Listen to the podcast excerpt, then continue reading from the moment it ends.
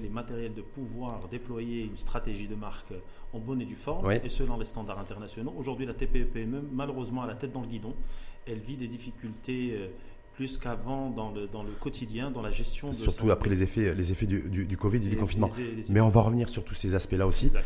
Effectivement, Adil Lamnini, mais se dire actualité oblige, elle est dominée par la reconnaissance des États-Unis d'Amérique, pas du Sahara. Donc est-ce qu'il y a un enjeu de marque aussi là-dessus ou pas ? Déjà au niveau de l'association professionnelle des marques marocaines, on ne peut que se féliciter de ce pas de géant, je vais dire, par rapport à la cause numéro 1, qui est celle, notre cause commune du Sahara.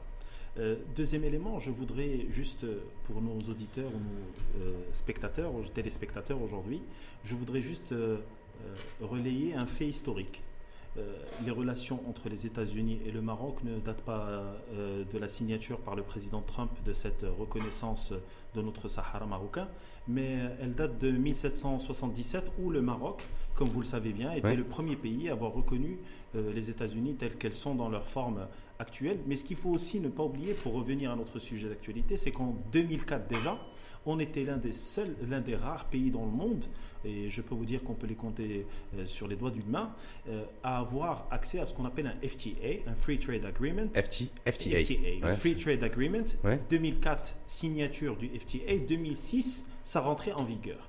Et avec des avantages douaniers très importants, avec des échanges... Ça, c'était dans la vague aussi de l'accord de libre-échange qui a été signé entre le Maroc et les États-Unis. Exactement, exactement. Ce FTA est très important et qui avait déjà ancré, comme je vous le dis, en 2004, la solidité des relations bilatérales entre les États-Unis et le Maroc dans le cadre d'un développement dans les deux sens, pas uniquement dans le sens des États-Unis vers le Maroc, mais aussi du Maroc vers les États-Unis. Qu'est-ce qu'on a bonifié depuis le FTA, sachant qu'aujourd'hui on a une nouvelle perspective de développement de relations commerciales avec les États-Unis? Aujourd'hui, 2004, c'était il y a 16 ans. Exactement. Aujourd'hui, la bonification, elle s'est faite, et quand on va aller analyser de façon très claire la balance des échanges économiques, ben on va voir qu'il y a un produit phare qui va sortir du lot, et comme vous le savez certainement, c'est le phosphate.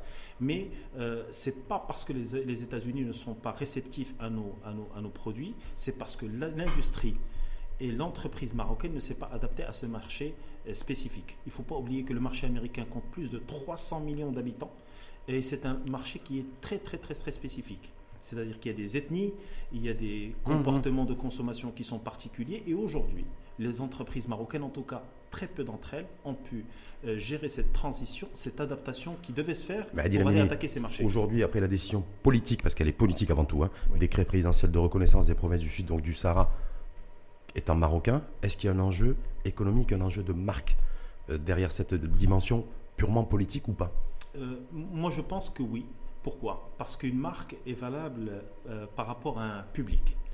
Aujourd'hui, si notre marque Maroc ne s'adapte pas au code de communication américain, au code de communication de ces différentes ethnies, comme je vous l'ai expliqué, qui constituent le peuple américain, qui, je vous le rappelle, ce n'est pas les 36 millions ou les 40 millions de Marocains, mais on parle de plus de 300, voire 330 millions d'habitants. Et des consommateurs en puissance d'ailleurs. Des consommateurs. Et aujourd'hui, avec cet impact international. Donc il faut, oui, c'est quoi l'approche là ? Parce que j'ai l'impression que nous, j'ai vu une première sortie de Moulay Hafid Elalamy, ministre de tutelle en charge du commerce et de l'industrie et de l'économie numérique, c'est se dire voilà, il y a une première industrie, une première usine, marque américaine, qui va s'implanter à Dakhla.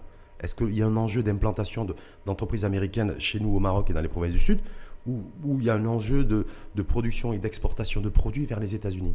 Parce que je voudrais pas que, parce que vous voyez, j'ai l'impression qu'il y a deux tendances et deux fenêtres ouvertes. Exactement. Donc Rachid, vous savez très bien qu'on est une association professionnelle, donc on représente plus ou moins la société civile. Donc je ne vais pas rentrer dans des débats politiques. Non, mais pour vous, où est-ce qu'il faut aller voir? Où est-ce qu'il faut aller voir? Ni dans les effets d'annonce. Moi, je pense que c'est un pas majeur pour l'image en général de notre pays. Le fait que cette cause soit une fois pour toutes réglée, que la reconnaissance de la première... Réglée par les Américains.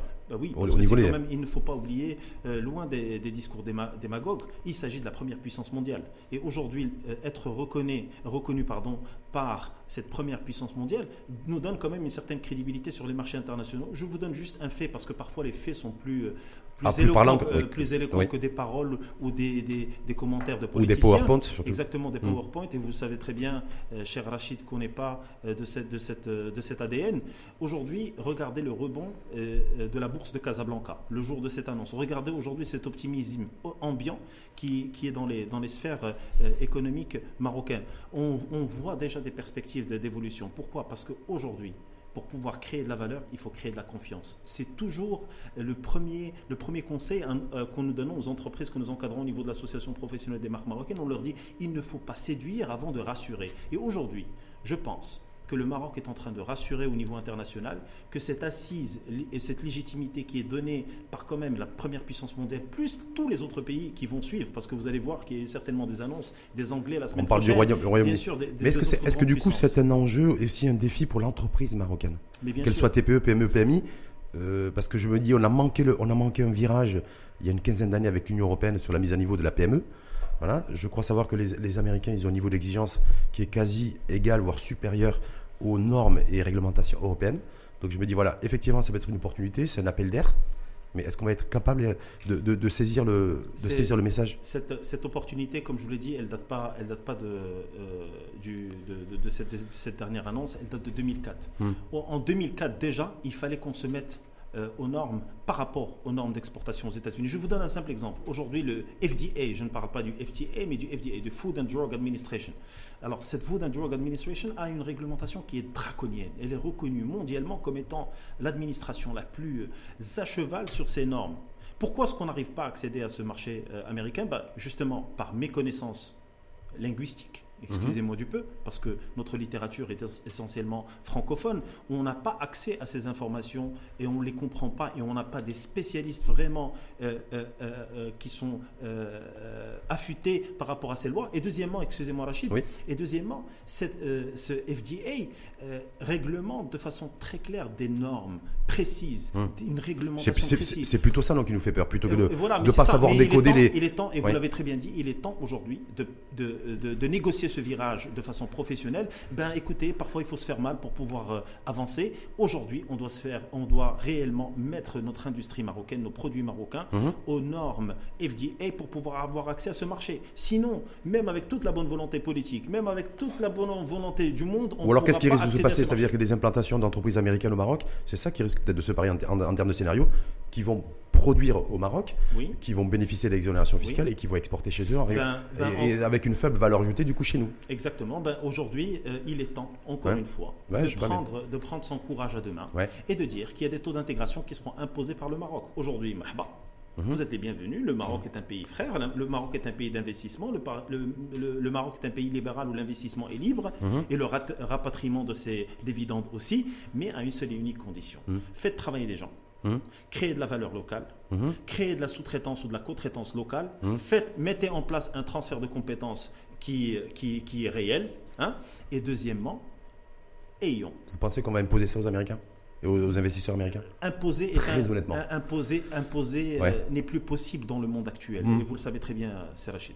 Aujourd'hui, imposer, ce ne sont même plus des termes qui sont sur la table, mais suggérer avec des arguments clairs. On a une population qui est formée, on a des opportunités, on a les ressources qu'il faut.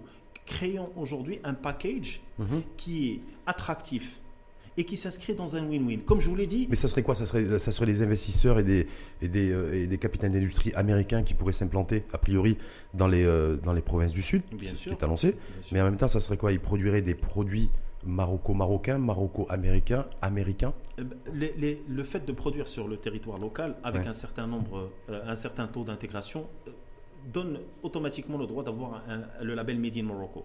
Maintenant, le côté le plus intéressant... C'est quoi le niveau minimal de taux d'intégration qui doit être garanti pour avoir le Made in Morocco? Parce que là, c'est très fleuve là-dessus. La littérature, effectivement, est très, très vaste. Il y a des recommandations. Ce qui n'est pas normal, d'ailleurs. Parce qu'il y a une différence entre les hard law et les soft law. Il y a des recommandations. On est toujours au stade de la recommandation aujourd'hui. Voilà. Il y a des recommandations au niveau de l'OMC. On parle d'un minimum de 30-35%. Dans certains pays, de 70%. En fait, c'est très large. Mais ce qu'on préconise aujourd'hui, c'est qu'il y ait un effet d'expérience. Et on a devant nous un excellent client qui, déjà, Rachid, en 1933, décrétait son Buy American Act. Alors, imaginez, Rachid, que demain, vous voulez acheter une marchandise sur le territoire américain, vous, administration, vous, entreprise américaine, vous êtes obligés, pour pouvoir être dans la légalité, et je dis bien la légalité, de faire votre sourcing sur le marché américain. On est très loin de ça parce que malheureusement, le Maroc, quoi qu'on dise, n'est pas un pays industriel. On a beaucoup encore de lacunes, beaucoup de produits à aller sourcer de l'extérieur. Mais déjà, par rapport à ce qu'on a aujourd'hui, actuellement sur le territoire marocain, je pense qu'il y a une préférence nationale qu'il va falloir mettre en place dans les conventions, parce que ces conventions, elles sont à géométrie variable, ça se négocie. Ce qu'on va revenir aussi, c'est les préférences nationales, Made in Morocco, plan de relance et consommer marocain, produire marocain ou produire au Maroc, parce qu'on voit qu'il y a un distinguo, on va essayer de voir aussi ça avec vous. Mais je voulais juste aborder un autre aspect aussi de production de marque qui fait l'actualité, c'est la campagne de vaccination.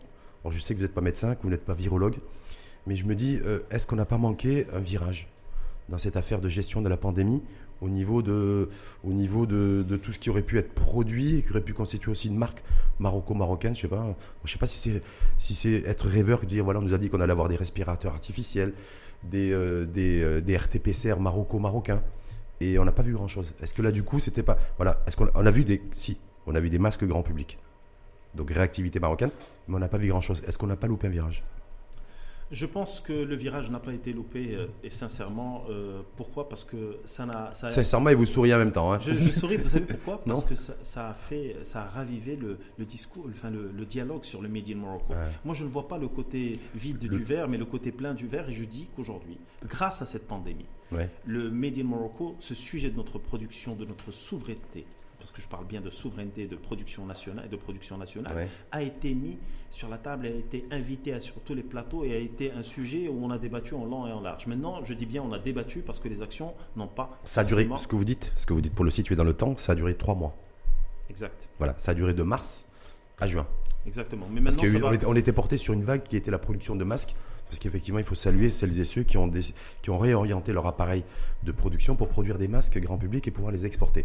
On s'attendait à beaucoup d'autres choses. Exactement. Et mais maintenant, comme vous me tendez la perche que je vais saisir, bien sûr, maintenant, il y a une deuxième vague, parce que comme dans les plans marketing, il y a des phases. Et la deuxième phase, elle est là. Je vous explique. Hier, j'entendais sur un média que les Algériens, nos frères algériens, étaient offusqués du fait que, malgré leur partenariat stratégique avec la Chine, les laboratoires chinois avaient choisi le Maroc pour pouvoir produire leur vaccin et l'exporter vers l'Afrique. Aujourd'hui, pourquoi est-ce qu'on ne rassure pas cette industrie pharmaceutique, qui est quand même une des industries les plus puissantes dans le monde, sur le fait que le Maroc dispose d'infrastructures, de capacités nationales et de compétences de femmes et d'hommes marocains qui peuvent porter un projet aussi stratégique, non seulement pour le Maroc, mais pour le projet de produire, de la production, mais aussi de la distribution, parce que dans tous les discours que j'entends, la logistique est le point clé, parce que figurez-vous, c'est Rachid, que ce transport de vaccins, surtout Moderna, va être beaucoup plus complexe qu'on le croit. Donc, on va prouver au monde qu'on a la capacité de produire et qu'on a la capacité logistique. Sauf que la vraie valeur ajoutée, elle est où? Est-ce qu'elle est dans la production et dans la logistique, ou simplement dans les laboratoires de recherche, comme ce couple turc qui a été en capacité de faire la trouvaille pour le laboratoire allemand BioNTech, laboratoire public, adossé au laboratoire mastodonte américain d'ailleurs, Pfizer, de trouver un vaccin efficace. Parce que, vous voyez ce que je veux dire, la valeur ajoutée, est-ce que c'est ensuite parce qu'on veut dire on va essayer de coproduire avec nous, ce qui risque de se passer d'ailleurs avec un laboratoire marocain connu et reconnu, qui est Sothema, a priori, pas dans un premier temps, mais dans un second temps. Mais se dire qu'en tout cas, la recette magique et la sucette magique, elle est chinoise, elle ne sera pas marocaine. Oui, mais parfois, on ne peut pas être sur tous les fronts. Non. Moi, je vous explique. Moi, je préfère déjà être dans la co-traitance ou dans la sous-traitance plutôt que de ne rien avoir, ce qui est le cas de tous nos voisins. Aujourd'hui, le Maroc n'a jamais eu cette vocation d'être un hub mondial de la recherche scientifique, à moins que vous me dites... Non, mais il aurait pu l'être. Il aurait pu l'être, mais... Parce que vu la taille de l'industrie pharmaceutique chez nous, vu son historique, on aurait pu se positionner sur tout ce qui est recherche et développement biomédical et recherche fondamentale. On est bien d'accord. C'est Rachid, il faut avoir à un certain moment une certaine humilité et savoir ce qu'on vaut sur un marché international. Encore une fois, je rappelle les faits. On est 36 millions d'habitants. On est un pays qui n'est pas une puissance pétrolière ni une puissance mondiale. On aurait pu être une puissance intellectuelle régionale, une puissance en matière de recherche et de développement, parce qu'on n'a pas besoin d'avoir du pétrole et du gaz pour ça. Oui, mais malheureusement, on pourrait en débattre pendant des heures, oui, mais malheureusement aujourd'hui les faits historiques ont fait que cette élite destinée à la recherche, etc., a été orientée vers des stratégies d'immigration, de cerveau. C'est un autre débat. Je ne vais pas en faire le sujet principal de notre émission aujourd'hui. Mais qu'est-ce que je vous dis? Je vous dis aujourd'hui que la sous-traitance doit pouvoir être utilisée comme un atout pour attirer de nouveaux investisseurs. Je sais que les Indiens sont au portillon. Il y a un grand groupe qui est, je veux dire, 4e mondial, qui sont aujourd'hui en train de produire au niveau du Maroc. Certes, les matières premières sont importées, mais la production se fait sur le marché local. Aujourd'hui, ce qu'il faut savoir, c'est qu'avoir accès à ces nouveaux marchés, être dans les scopes, dans les petites cartes, ces grands... Faire en sorte que le Maroc soit dans les radars. Bien sûr, mais il faut communiquer, il faut un marketing structuré par rapport à ça. C'est-à-dire aujourd'hui, crier haut et fort que le Maroc est producteur du vaccin Covid nous donne une exposition internationale. Tout le monde en parle. Aujourd'hui, un petit pays comme la Belgique, que je connais très bien, 10 millions d'habitants, et 2e producteur de vaccins dans le monde. Petit pays, 10 millions d'habitants. Je ne sais pas si vous pouvez imaginer, mais aujourd'hui, on a une entreprise belge, pour ne pas la citer, Janssen, qui est là en co-branding avec Johnson & Johnson, qui produit des vaccins qui seront destinés à toute l'Europe. C'est extraordinaire. Pourquoi aujourd'hui un pays comme le nôtre n'irait pas communiquer sur un marché continental et territorial? Premier producteur de vaccins Covid dans la région MENA, premier producteur de vaccins Covid sur la région Afrique. C'est une campagne de communication qui ne mange pas de pain, comme on dit dans notre jargon terre-à-terre, mais qui peut donner une image très sérieuse à notre industrie. Sauf qu'il faut maîtriser tous les maillons de la chaîne. On est bien d'accord. Bien sûr. Mais aujourd'hui, on ne sait pas quand... Aujourd'hui, on est dans la sous-traitance. Ouais. C'est-à-dire que si vous ramenez au Maroc une bonne formule, on est capable de la reproduire, mais quand on est président de l'association marocaine des marques marocaines, on considère que toutes les entreprises qui font appel, qui ont un statut en tout cas de sous-traitant, ne sont pas éligibles au Made in Morocco. C'est ce que j'ai vu dans vos statuts. Non, pas forcément. C'est ce que j'ai vu dans vos statuts. Oui, mais donc je me dis, le laboratoire Sinopharm chinois ne peut pas être éligible au label Made in Morocco. On est bien d'accord. Mais c'est des raccourcis que je ne peux pas accepter pour la raison qu'à partir du moment où vous avez un RC basé au Maroc et à partir du moment où vous avez un taux de transformation ou d'intégration qui dépasse les normes internationales, c'est-à-dire 30 à 35%, vous êtes éligible à ce Made in Morocco. Et de toutes les façons, et comme je l'ai expliqué sur tous les médias aujourd'hui, le label est un choix. On n'est pas dans le cadre d'une loi. C'est comme la vaccination, c'est facultatif, c'est pas obligatoire. C'est un choix. Maintenant, ce choix est un choix de raison. Ce qui nous ramène à cette gouvernance au niveau de ces entreprises qui sont celles qui constituent 95% du tissu économique marocain. Ces entreprises n'ont pas conscience du fait de ces éléments. Qu'il y a la possibilité de pouvoir s'adosser à un label fort, à mettre en avance aux côtés sa norme d'origine pour pouvoir être mieux exposé à l'extérieur. Pourquoi? Tout simplement parce que notre marque Maroc n'est pas aujourd'hui portée. Adil Lamnini, je vais vous arrêter tout de suite parce qu'ici aujourd'hui au Maroc, malheureusement, beaucoup de nos chefs d'entreprise, qu'ils soient à tête de TPE ou des PME, ne s'intéressent qu'au marché un peu local, c'est-à-dire que je suis moi Rachid Alaoui, j'ai un produit que je fabrique à Casablanca, j'ai un client et mon gros client c'est Adil Lamnini qui est à Oujda et je me contente de ça. Tout simplement. Et j'ai pas besoin d'être adossé à un label Made in Morocco ou d'avoir une fenêtre ouverte sur l'extérieur parce que ce business-là me suffit. Nous sommes dans ce schéma-là qui est majoritaire. Je reprends le mot business que je vais réutiliser dans ce que j'appelle un business plan. Ouais. Alors beaucoup de gens, dans leur imaginaire ou dans leur culture ou dans leur niveau d'expérience, croient qu'une entreprise, c'est avant tout la mise en place d'un business plan et son déploiement au quotidien à travers une stratégie opérationnelle. Oui, c'est classique. Tout le monde... C'est légitime ou pas? C'est légitime. Mais aujourd'hui, l'innovation et aujourd'hui la prise de conscience qui doit être celle de nos TPE-PME, c'est qu'il y a quelque chose de plus important que le business plan. C'est le brand plan, c'est-à-dire le plan de marque.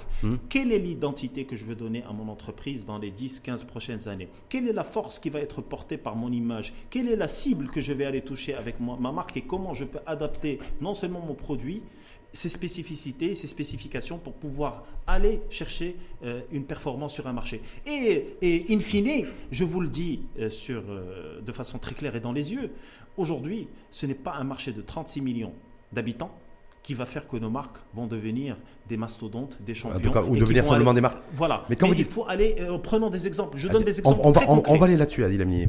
Aujourd'hui, conjoncture économique oblige, effet direct et indirect, pas du Covid, mais du confinement, qui est une décision politique. Je crois qu'il y a plus de 85% des entreprises qui ont été à l'arrêt pendant plus de 2 mois, 3 mois, on est bien d'accord, avec des effets aujourd'hui chiffrés. On parle de la hausse du taux de chômage et du chômage des jeunes en particulier. Je ne sais pas si vous avez vu les derniers chiffres du HCP dans ce sens. On parle aussi en matière au niveau microéconomique aussi d'une croissance des faillites d'entreprises pour 2020 qui devrait se situer, on devait être à moins plus 16, plus 17 ou plus 18% par rapport à 2019. Donc, tiroir caisse des entreprises en difficulté, beaucoup de tensions sur les fonds propres. Est-ce que c'est le bon moment pour une entreprise de penser plan marque et avant de penser plan business et business plan par rapport au contexte actuel? Après, on parlera du court terme, hein, voilà. Mais sur le moyen terme, je veux dire. Mais sur le court terme, l'entreprise est confrontée à d'autres difficultés, à d'autres soucis, me semble-t-il, que d'essayer de conceptualiser les marques. Justement, c'est ça l'erreur. Allez-y. C'est ça l'erreur, parce que toutes les révolutions, toutes les croissances à 2 chiffres se sont faites en temps de crise. Pourquoi? Parce qu'un business model a des limites. Et aujourd'hui, cette dogme de nos business models ne peut être transformée vers un modèle de performance qu'à travers une action très claire. C'est un assassinat organisé de l'ancien dogme. On a vu que ça ne marchait pas, qu'à la première crise, nos business models étaient fragiles, qui n'arrivaient pas à tenir. Donc, il est temps, et vous m'excuserez de ce discours très clair et très dur parfois, mais aujourd'hui, si vous faites de la même manière, vous allez avoir les mêmes résultats. Vous faites d'une nouvelle manière, vous allez avoir de nouveaux résultats. Et c'est ça le message concret. Créez une communication efficace. Vos clients ont changé. Soyez sur les médias sociaux. Soignez vos emballages. Ne soyez pas dans l'à peu près. Les gens veulent des produits finis. Allez écouter ce qui ressort du terrain. Les études de marché, oui. Les rapports de l'HCP, oui. Mais allez écouter vos consommateurs finaux. Excusez-moi. Oui. Alors, ces consommateurs finaux, qu'est-ce qu'ils veulent ? Ils s'expriment comment, les consommateurs finaux ? Voilà. Alors, ces consommateurs finaux n'ont aucun problème. Et d'ailleurs, la dernière enquête vient de le démontrer, qui est sortie la semaine dernière. Oui. Les consommateurs à 70% consomment déjà marocain. Et là, on est bien clair. Maintenant, il ne faut pas aller chercher à créer Juste un petit... Parce que moi, je suis... Juste pour bien comprendre, parce que j'ai un petit cerveau. Quand vous dites effectivement ce qui ressort dans cette étude la semaine dernière, c'est que 70% des Marocains consomment marocain. Oui. Est-ce que 70% des Marocains consomment marocain? 70% des Marocains consomment des produits fabriqués au Maroc? Parce que c'est différent. Oui, je suis sûr que si on commence à creuser et à pousser un peu à mettre le scanner, on sera plus à 70%. On est bien d'accord, mais aujourd'hui, même en poussant justement ce microscope et en allant chercher l'information dans son détail, chose qui n'est pas nécessaire aujourd'hui parce qu'on parle de tendance, aujourd'hui on perd du temps effectivement dans des petits détails alors que le gros du temps. Non, parce que je me dis 70% des Marocains consomment marocain. Oui, mais c'est une information mobilisatrice. Oui. Pourquoi? Parce qu'avant on créait des échantillons, on va aller chercher une classe A+, B+. Oui, pour segmenter. Voilà, et cette classe qui est francophone, qui va pouvoir répondre sur un questionnaire, va nous donner 20% des Marocains. 20% des Marocains pensent ou consomment des produits d'origine marocaine. Pourquoi ? Parce qu'on a une culture étrangère, on fréquente des grandes surfaces qui proposent des produits d'importation, mais l'échantillon, vous l'avez compris, est biaisé. Aujourd'hui, qu'est-ce que je dis ? Je dis de façon très très claire, c'est que quand on va écouter, on va faire une petite loi de Pareto. On va dire que les 70, comme je suis un grand patriote, je vais arrondir et on va aller vers les 80-20. On dit que 80% des Marocains veulent consommer marocain. Okay, et sur ces 80%, on va écouter, on va prendre que 3 critères pour ne pas compliquer la donne. On va dire que les Marocains veulent des prix, veulent des produits bon marché. Ils veulent bon rapport qualité-prix, en clair. Un bon rapport qualité-prix, parce qu'il ne faut pas oublier les niveaux de SMIC de notre pays, il ne faut pas oublier la difficulté que vivent la très très grande majorité de nos concitoyens. Deuxième élément, les Marocains veulent aujourd'hui des produits qui répondent à leurs besoins. On ne peut pas servir une communication de produits étrangers et ne pas créer l'éphéméro-ring avec la production locale. C'est normal, on crée un besoin qu'on ne peut pas servir. Je donne comme exemple les campagnes de communication aujourd'hui, et c'est légiféré et c'est réglementé par l'État. Vous ne pouvez pas communiquer sur un média étranger en Europe sans citer l'origine des produits qui sont mis en avant. Aujourd'hui, une grande marque de burgers américaine est obligée au niveau de ses communications de citer que le bœuf est français, fabriqué, et que le fromage est un fromage, et que la baguette est française, et que la farine même. Pourquoi ? Pour dire, et c'est là, encore une fois, où je repars sur le côté gouvernance, ce côté gouvernance qui doit mettre en place cette RSE, cette responsabilité sociétale et environnementale. Aujourd'hui, on en est où ? Parce qu'on va, effectivement, on a basculé, on a transité. Mais j'ai oublié le troisième argument, parce qu'on a parlé de prix, on a parlé de répondre, mais on a parlé de quelque chose qui est très important, c'est que les Marocains, aujourd'hui, veulent qu'on communique. Il faut qu'on leur parle. Aujourd'hui, les canaux de communication sont des canaux qui sont destinés à une catégorie qui est facile, je vais dire, par rapport aux marketeurs. C'est-à-dire une audience naturelle. Une audience naturelle. Soyons dans des discours populaires. Je ne dis pas populiste. Populaire, parlons aux gens leur langue. Quand vous discutez avec les publicitaires, j'ai eu la chance d'échanger là-dessus avec eux, sur la fabrication de spots publicitaires pour pouvoir communiquer sur la marque ou des produits marocains ou des produits fabriqués au Maroc, parce qu'il y a toujours un distinguo, je vais vous embêter là-dessus, avec produits marocains et des produits fabriqués au Maroc, c'est deux choses complètement différentes. Même s'il y a convergence au bout, ils disent mais voilà, mais en tout cas cette catégorie de population-là, dite de masse et de consommation de masse et d'audience naturelle, c'est voilà les codes qu'elle comprend. Bien sûr. Donc, mais Rachid, c'est ça l'ADN de mon troisième argument. C'est qu'aujourd'hui, je ne peux pas communiquer un Marocain de classe moyenne ou de classe, je vais dire C ou D, de la même manière que je communique avec un Marocain de classe A. C'est les B.A.B.A. du marketing. Premier élément. Deuxième élément, nos messages sont des messages qui ont fait du copier-voler de ce qui se fait en Europe. Copier voler. Ah, parce que moi je connaissais copier-coller, mais là vous dites copier-violer. C'est un nouveau slogan marketing. On essaie d'être innovant, d'innovant et de parler de copycat d'une manière beaucoup plus fluide. Pourquoi ? Parce que c'est très souvent ça. On n'est pas dans du copier-voler. Il faut qu'on copie, certes, parce qu'il faut reproduire, mais adapter. C'est ça la créativité.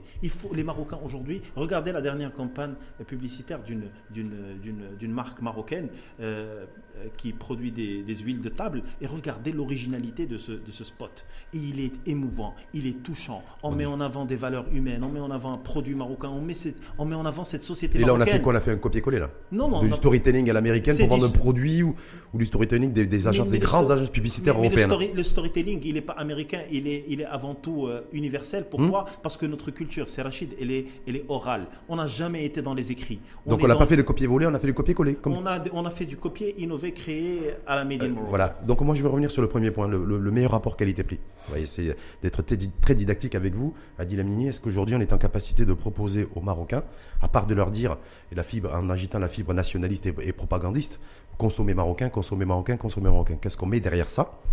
Du coup, est-ce qu'on est en capacité d'avoir des produits qui ont un rapport qualité-prix qui soit un niveau, j'ai envie de dire, standard international? Oui, on peut. Ça concerne le mug, ça concerne ce tube de gel hydroalcoolique, ça concerne ce stylo et tous les produits de consommation courante. Exactement. Je pense à Rachid que si aujourd'hui, dans le cadre d'une stratégie, je vais dire, qui converge dans l'intérêt national, avec des contingents de contrôle aux normes internationales. Je parle de l'ONSA dans le projet de loi est en train de renforcer les prérogatives. Je parle de ce contrôle des ministères de tutelle par rapport aux différents secteurs où on produit du Made in Morocco. Je pense justement à la qualité de ce terroir qu'il va falloir... Mais pourquoi il faut contrôler ? Quand les entreprises qui sont tournées à l'export chez nous, je parle sous votre couvert, quand elles exportent, et donc elles ont l'obligation de répondre à des réglementations et à des normes, il n'y a pas de souci particulier. Oui, mais ou s'il y a souci, le produit est rejeté, on est bien d'accord. Voilà. Et c'est fait au Maroc. Oui, mais pourquoi cette exigence réglementaire de nos opérateurs marocains ne la respecte pas lorsque c'est le marché domestique et les consommateurs marocains? Parce qu'il n'y a pas suffisamment. La réglementation existe, mais parce qu'il n'y a pas suffisamment de contrôle à ce niveau-là. Et ce n'est pas de mauvaise volonté, c'est faute de moyens. C'est pour ça que d'ailleurs... moyens humains, parce que le contrôle, c'est les moyens humains. Mais écoutez, pourquoi ne pas faire le comparatif avec la DGI? Pourquoi est-ce qu'on ne contrôle pas toutes les PME-PMI pour les TPE-PMI et on contrôle uniquement des grandes entreprises ou au PIF ou avec un système de sélection d'échantillonnage? Pourquoi? Parce qu'on n'a pas les effectifs, parce qu'on pourrait contrôler... Avec la technologie aujourd'hui, on peut y arriver. Effectivement, oui. Mais c'est pour ça. Et c'est pour ça que l'un des projets majeurs qui sont portés par l'association professionnelle des marques marocaines, c'est la mise en place d'un code barre. C'est pas compliqué ça. On veut nous imposer un QR code avec la vaccination. On veut nous imposer un QR code avec la vaccination. A priori, Donc je me dis, pour ce qu'on consomme aujourd'hui, ce qu'on mange, Mathieu, ce qui touche l'humain, Un QR code, c'est simple, non? Oui, mais tous les paquets de biscuits, oui, tous les produits ont des QR codes. Mais c'est Rachid, merci beaucoup de le dire. Aujourd'hui, on est dans et c'est ça qui nous frustre un peu en tant que patriote. Je ne parle pas en tant que président de l'association professionnelle des marques marocaines, c'est que je vois qu'il y a des quick wins à aller chercher. Je vous explique. Aujourd'hui, mettre en place, généraliser, offrir même un code barre qui commence par 611, je le dis à vos téléspectateurs et à vos auditeurs, qui commence par le 611 parce que c'est notre codification, c'est comme le 212 au niveau des télécoms, le 611 est le code barre marocain. Imaginons qu'on offre à tout le monde. Et je vais pousser le bouchon beaucoup plus loin que vous l'imaginez. Au moment de la création de votre entreprise, on vous donne bien un RC, un numéro d'RC. On vous donne un ICE, un identifiant commun aux entreprises. On vous donne un numéro de patente. On vous donne énormément d'indicateurs. Pourquoi ne pas aujourd'hui allouer à chaque entreprise, en fonction de la typologie des produits ou des services qu'elle produit, un code barre qu'elle peut utiliser dans la fabrication de ses produits? Pourquoi on ne le fait pas? Non, je vous pose la question. Ça fait 7 ans que vous avez créé cette association. Aujourd'hui, quand vous allez voir, quand vous allez réellement mettre la main dans la pâte et descendre sur le terrain, vous allez voir que les gens téléchargent des codes barres sur des sites internet et qui téléchargent des codes barres avec des nomenclatures de pays très très très lointains et très très. Je ne vais pas citer les pays parce qu'il y a au vu et au su des pouvoirs publics. De tout le monde. C'est-à-dire est-ce qu'on doit considérer aujourd'hui, Adil Lamnini, je sais que vous ne faites pas de politique, mais que le ministre de tutelle en charge du commerce et de l'industrie, parce que c'est intimement lié, n'est pas au courant de ces faits. Parce qu'il ne s'est jamais exprimé là-dessus. Alors, à ma connaissance. Hein. Oui, mais on avait lors de cette période de Covid soulevé le débat. On avait expliqué à travers un certain nombre de visuels et à travers un certain nombre de communications quelle était comment était constitué un code barre et comment est-ce qu'il pourrait être bénéfique pour n'importe quelle entreprise dans n'importe quel secteur. On avait soulevé le fait que du temps du gouvernement de Benkirane 1, il y avait eu un amendement de ces nomenclatures au niveau du packaging, et vous allez être très choqués par ce que je vous dis. Cet amendement, au lieu d'inclure le code barre ou le QR code, inclut tout simplement l'ICE, tout en sachant qu'il y avait avant une obligation par rapport à la date de fabrication et à la DLC et à la date de fin d'utilisation ou de consommation, mais on a rajouté alors qu'on pouvait justement utiliser cette loi, benchmarker à l'international et introduire de façon légale. Mais pourquoi on le fait pas selon vous? Parce que vous connaissez les différents acteurs et les différents responsables sur le sujet, parce qu'on va passer à l'autre sujet aussi de réindustrialisation avec la hausse des droits de douane pour freiner les produits d'importation, favoriser la production nationale et la production aussi de produits, donc de marques marocaines. Mais si on n'est pas fichu aujourd'hui d'assurer un numéro, une espèce de QR code sur chaque traçabilité. On peut dire que c'est une traçabilité de nos produits. C'est une traçabilité, bien sûr. C'est le B.A.B.A. Donc j'ai l'impression qu'en fait, on est déjà monté dans la montagne. Un message très clair. Oui. Le message est très clair. Ouais. On n'en aurait que du pain béni pour nos entreprises. Pourquoi? Parce que le fait de pouvoir tracer permet de quantifier.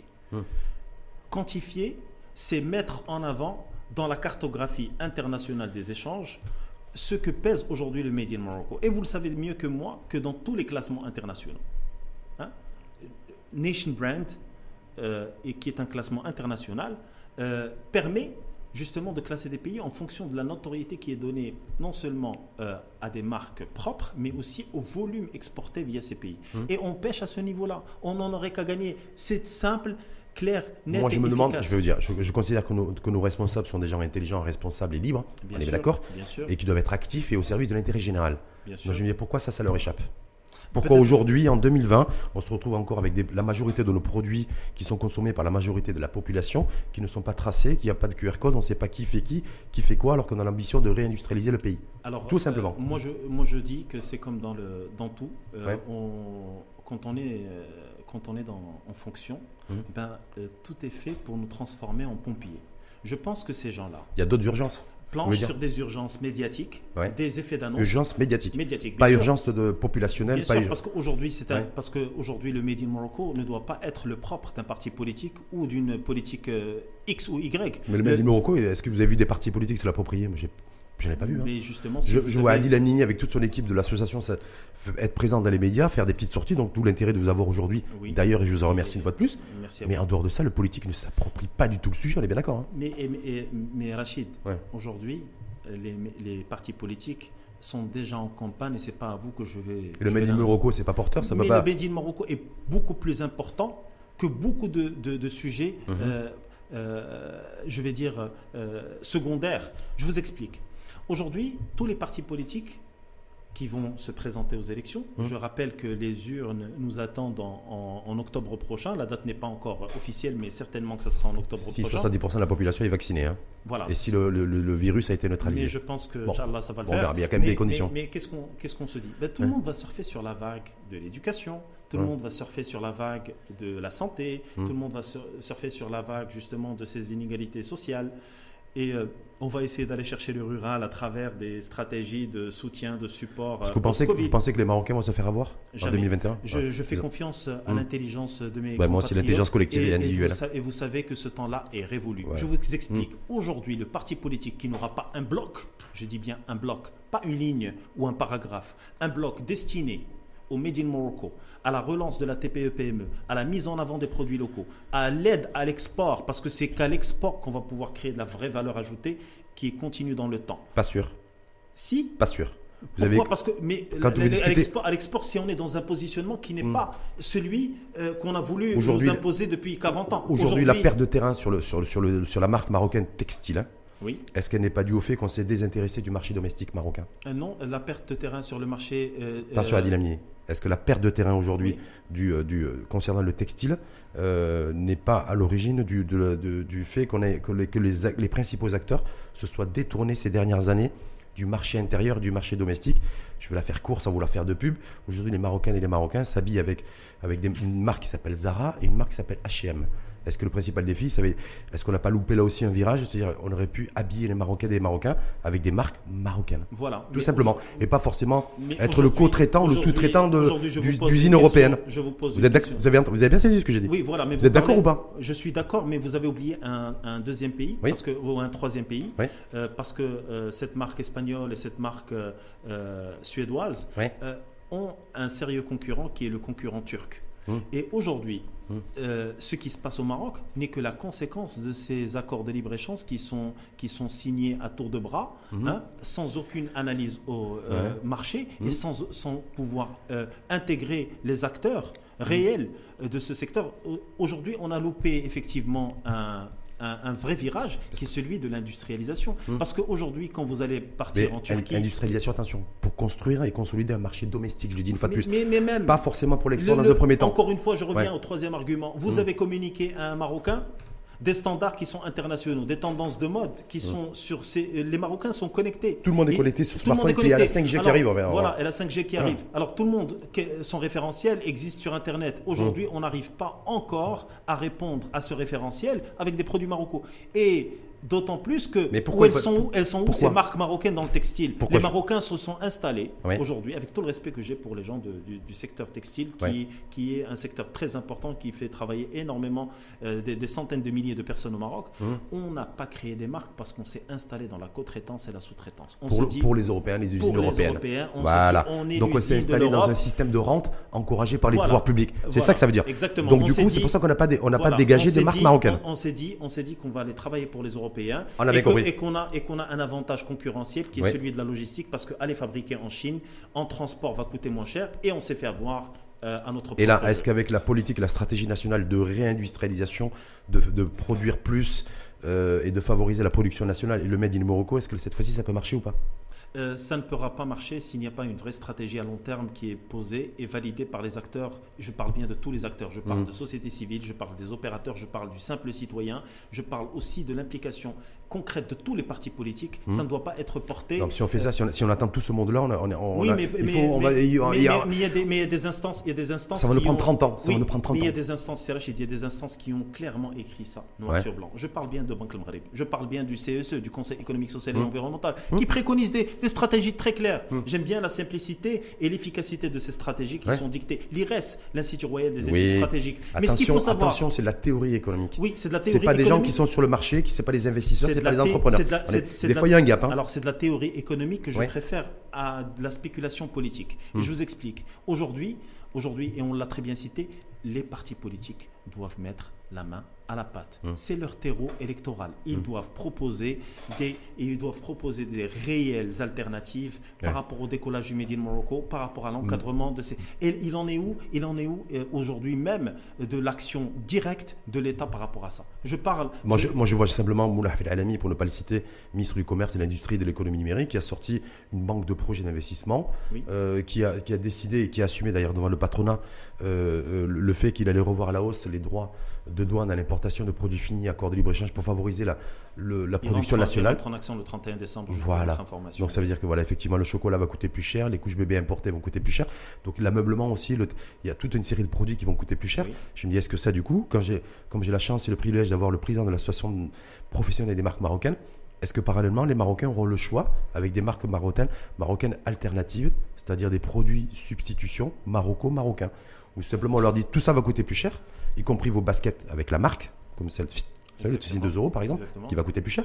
Est-ce que du coup il y a une alternative? Les alternatives n'existent pas au niveau de toutes les gammes de produits qui seront taxés, mais j'ai une meilleure idée à vous proposer. Ouais. Pourquoi est-ce qu'on ne poserait pas la question à ce ministre ou à son gouvernement, tout simplement, de nous donner la cartographie du Made in Morocco? Pourquoi est-ce que sur ces 12 régions marocaines, on n'a pas fait le travail en amont? C'est-à-dire qu'on va dire, écoutez, avant de taxer quoi que ce soit, faisons un travail, je vais dire, d'honnêteté intellectuelle. Pourquoi ne pas recenser sur les 12 régions marocaines, de Tanja al Gouera, quelles étaient au niveau de chacune de nos régions, qui sont certes les plateformes économiques marocaines, mais qui sont aussi la continuité de notre stratégie initiée par Sa Majesté, que Dieu le glorifie, qui est celle de la régionalisation avancée. Alors, notre demande est très simple. Pourquoi aujourd'hui... Pourquoi vous parlez de régionalisation? Effectivement, il y a un enjeu aussi régional et local. Bien sûr, parce que ces politiques découlent et seront mises en œuvre à travers des plans de développement régionaux.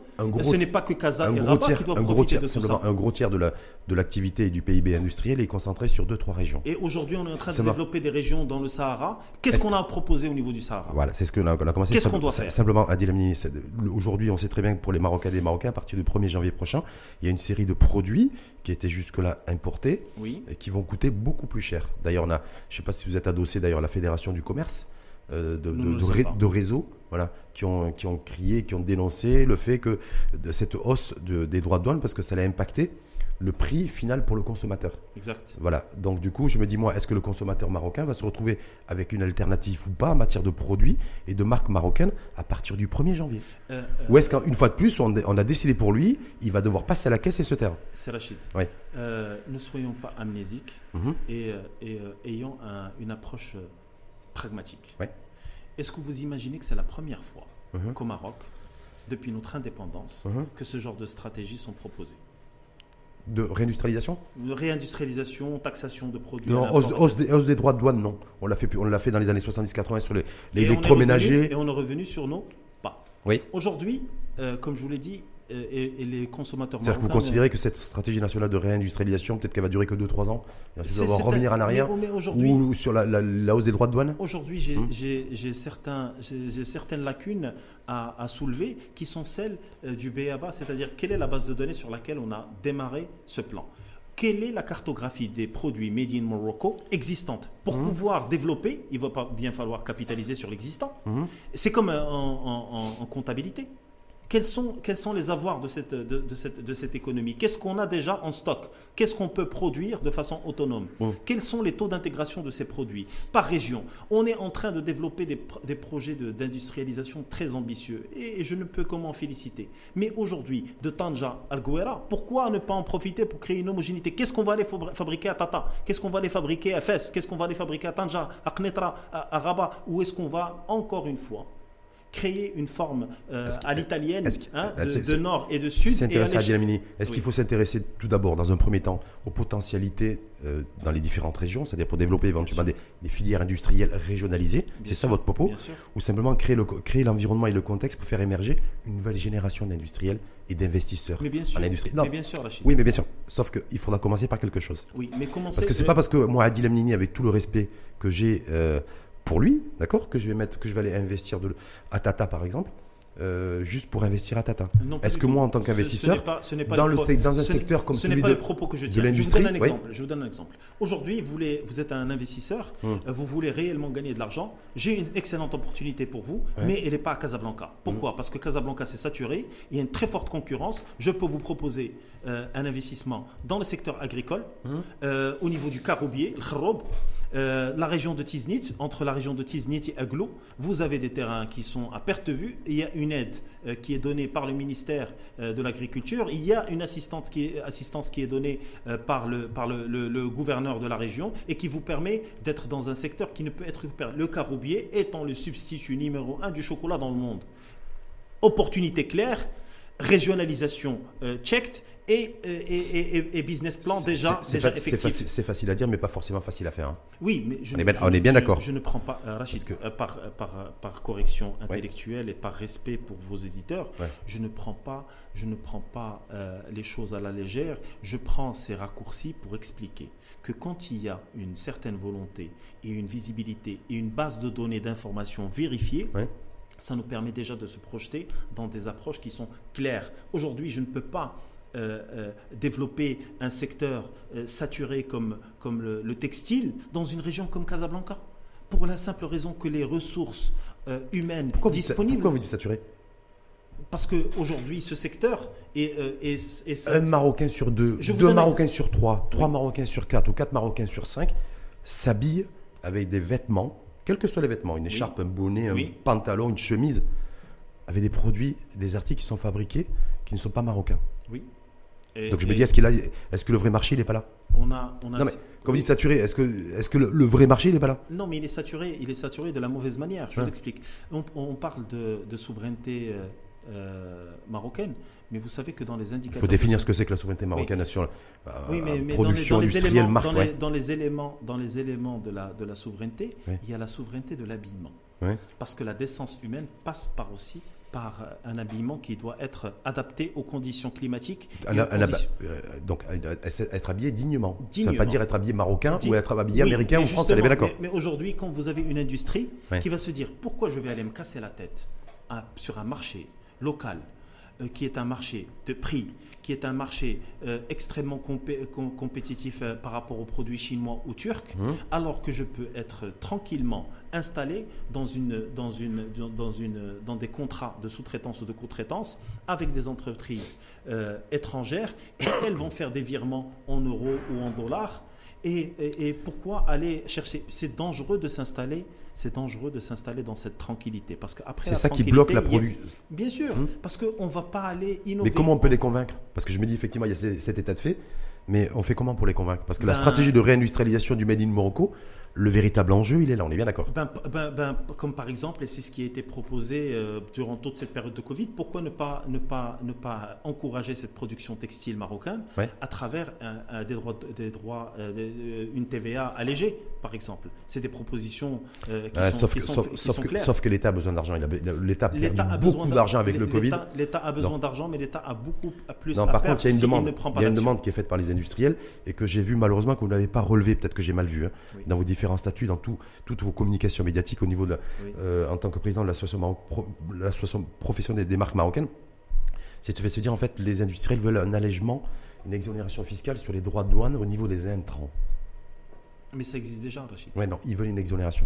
Alors, dans le cas de la réindustrialisation du Made in Morocco, mais il y a un régime qui s'appelle le régime du transit temporaire. C'est un potentiel de 850 millions de dirhams. C'est une demande qui a été faite par certains industriels à Mohamed Benchaboun, qui est l'argentier du pays, qui leur a dit ça ne va pas être possible.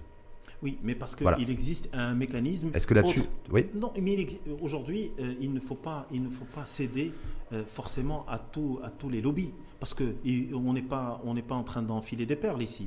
Il s'agit bien de lobbies, de relations commerciales et économiques, et forcément il y a des gens qui sont beaucoup plus dans le rapport de force. Moi, ce que je dis, c'est que le régime du transit temporaire a toujours fonctionné. Et je prends pour exemple, ne serait-ce que le secteur du textile.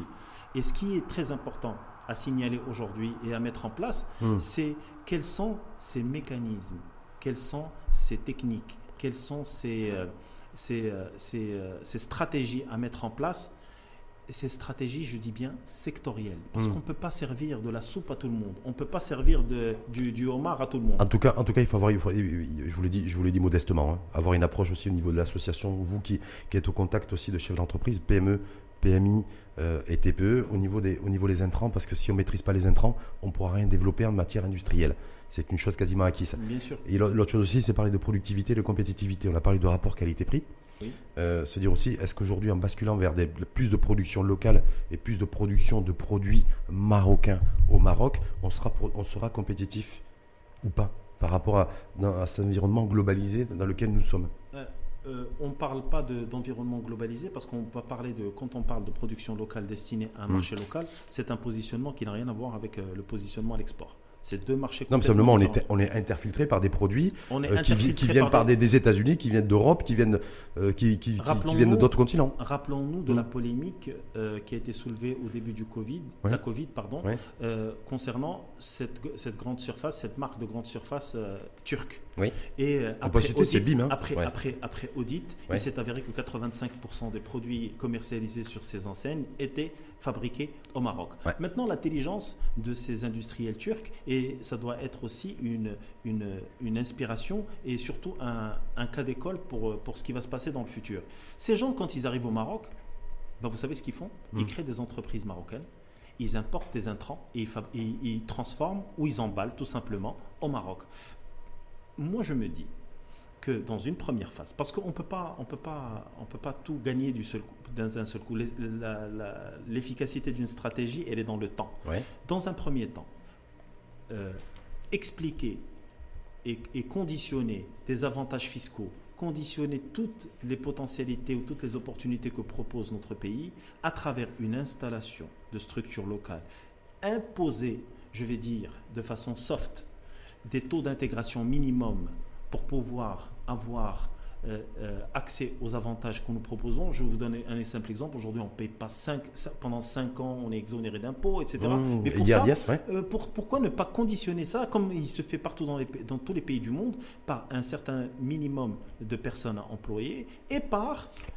L'idée commence à faire un petit peu son chemin chez nous. Mais c'est ça les stratégies, Rachid. Aujourd'hui, les vieilles stratégies ne pourront pas donner leur effet. Est-ce qu'on pourrait innover, même au niveau de stratégie techniquement, parce que dans la banque de projets d'investissement proposée par Moulay Hafid Elalamy, il y a une aide substantielle de l'État, d'ailleurs, qui pourrait être dénoncée par certains autres pays concurrents. Bien sûr, et ça commence déjà.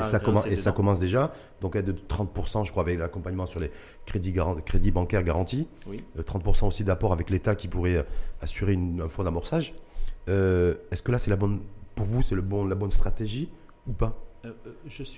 Pour produire de la marque maroco-marocaine compétitive? Moi, je suis quelqu'un d'extrêmement pragmatique et je vous dis qu'il y a qui est un terme très important en économie, qu'on m'a appris il y a très longtemps. Business is a good business. Et good, pour moi, c'est get out of debt. Sortez de vos dettes. Je ne peux pas conditionner l'évolution d'un business ou d'une structure en l'amorçant avec un endettement. Comment est-ce que possible dans n'importe quelle logique économique dans le monde? Comment est-ce qu'aujourd'hui... J'explique. C'est-à-dire en prêtant, un entrepreneur, je vais te prêter sous moi état. Voilà, déjà, je vous donne une statistique. Non seulement au Maroc, mais partout dans le monde, vous avez sur 10 entreprises créées, 9 qui font faillite au cours des 3 premières années. Le taux de mortalité est extrêmement élevé chez nous. Voilà. Alors aujourd'hui, avec la Covid, je vous laisse imaginer le pourcentage exponentiel qui va être appliqué à cette logique, premièrement. Deuxièmement, comment je peux aider un entrepreneur qui n'a pas fait ses preuves? Aujourd'hui, oui, à l'aide de l'État, oui, à l'amorçage, je suis tout à fait d'accord. Mais il faut déjà avoir fait ses preuves. Alors que là, on parle de business model qui, à la base, est fondé sur un accompagnement de l'État avec des taux d'endettement qui démarrent très très haut à partir du lancement d'un projet X ou Y. Est-ce que vous imaginez? Non, mais je me dis, quand l'État n'aide pas, on dénonce le fait que l'État tourne le dos aux entrepreneurs et à toute la dynamique pour avoir une économie via son entreprise et son chef d'entreprise. Et quand l'État décide, comme on l'a fait à l'ami, de mettre en place une banque de projets d'investissement, on dit ben non, c'est pas bon non plus parce que dès le départ, il plombe l'endettement de l'entreprise et du chef d'entreprise. L'interventionnisme de l'État doit se faire au niveau législatif. Ouais. Il doit se faire, monsieur, au niveau de la mise en place de codes de gouvernance adaptés à ces TPE-PME. Aujourd'hui, on légifère et on met en place des lois pour pouvoir accompagner des mastodontes, des entreprises cotées à la bourse. On parle de SA sans penser au pourcentage de ce que représentait SA dans l'économie marocaine. Et ça, c'est le nombre de sociétés anonymes. C'est ça le rôle, ouais. Le rôle de l'État. Le rôle de l'État est de créer le climat de confiance. Adil Lamnini, parce que la confiance crée l'investissement. Est-ce que vous considérez qu'on a suffisamment de grandes entreprises dans notre pays pour tirer notre économie, ou vous considérez qu'on n'en a pas suffisamment de grandes entreprises? On parle de 500 entreprises. Ouais. Et sur un tissu grosso modo de 250, voilà. 260 000, 270 000, voilà. 300 000. On parle de 0,5%. Ouais. Donc on n'en a pas assez? Bien sûr qu'on n'en a pas assez.